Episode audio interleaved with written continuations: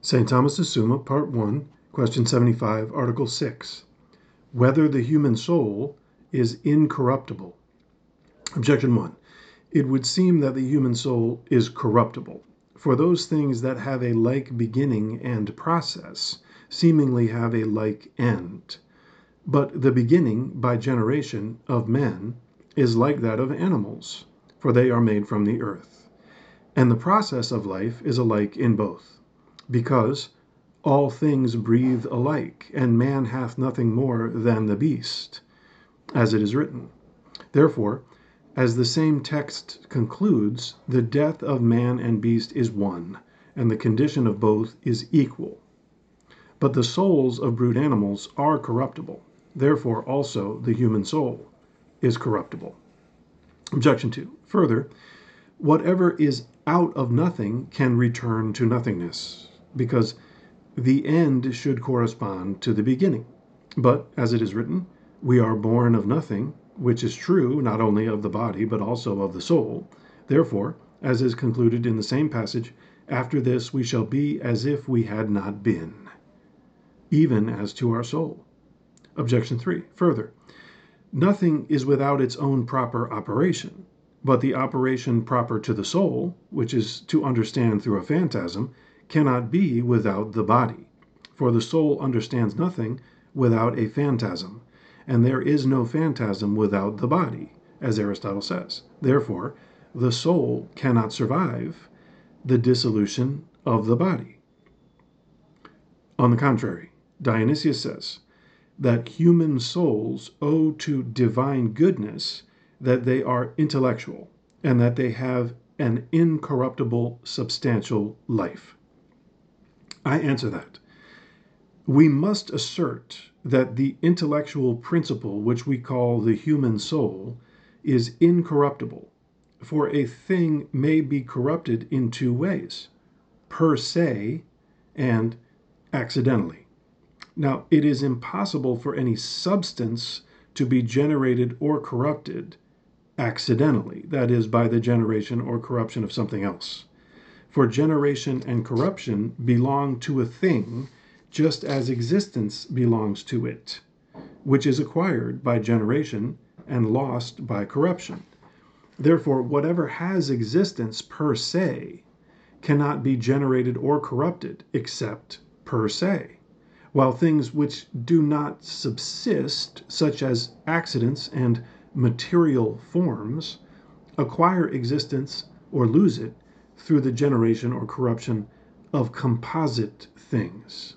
Now, it was shown above in Articles 2 and 3 that the souls of brutes are not self subsistent, whereas the human soul is, so that the souls of brutes are corrupted when their bodies are corrupted, while the human soul could not be corrupted unless it were corrupted per se. This indeed is impossible not only as regards the human soul, but also as regards anything subsistent that is a form alone. For it is clear that what belongs to a thing by virtue of itself is inseparable from it. But existence belongs to a form, which is an act by virtue of itself. Wherefore, matter acquires actual existence as it acquires the form while it is corrupted so far as the form is separated from it. But it is impossible for a form to be separated from itself, and therefore it is impossible for a subsistent form to cease to exist. Granted, even that the soul is composed of matter and form, as some pretend, we should nevertheless have to maintain that it is incorruptible.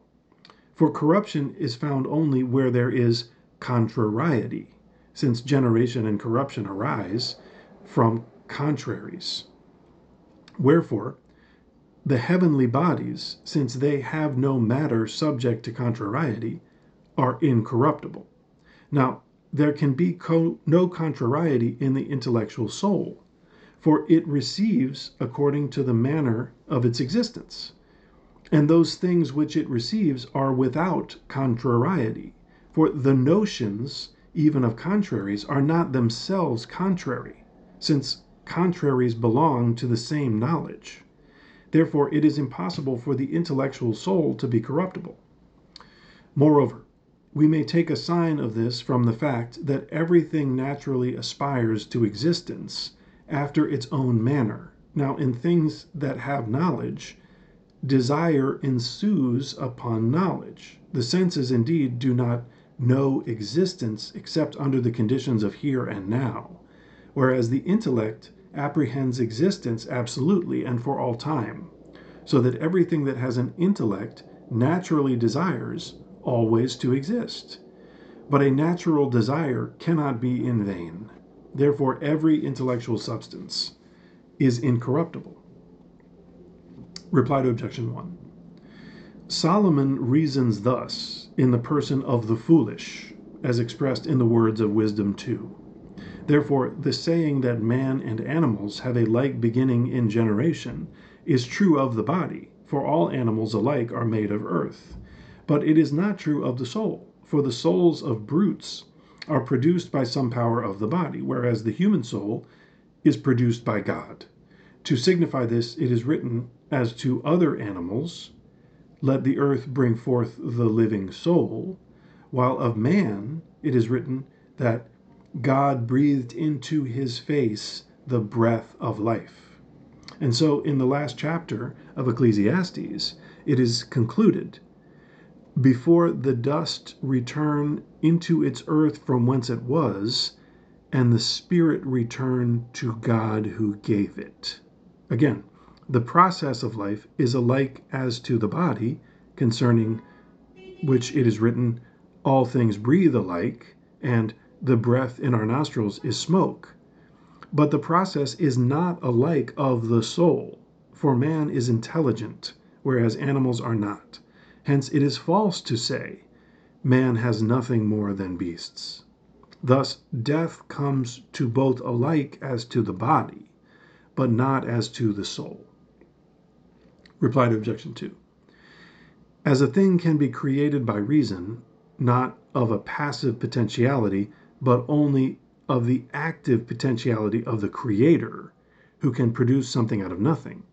So, when we say that a thing can be reduced to nothing, we do not imply in the creature a potentiality to non existence, but in the Creator the power of ceasing to sustain existence.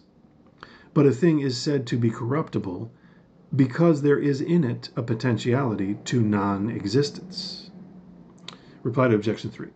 To understand through a phantasm is the proper operation of the soul by virtue of its union with the body. After separation from the body, it will have another mode of understanding similar to other substances separated from bodies, as will appear later on in question 89.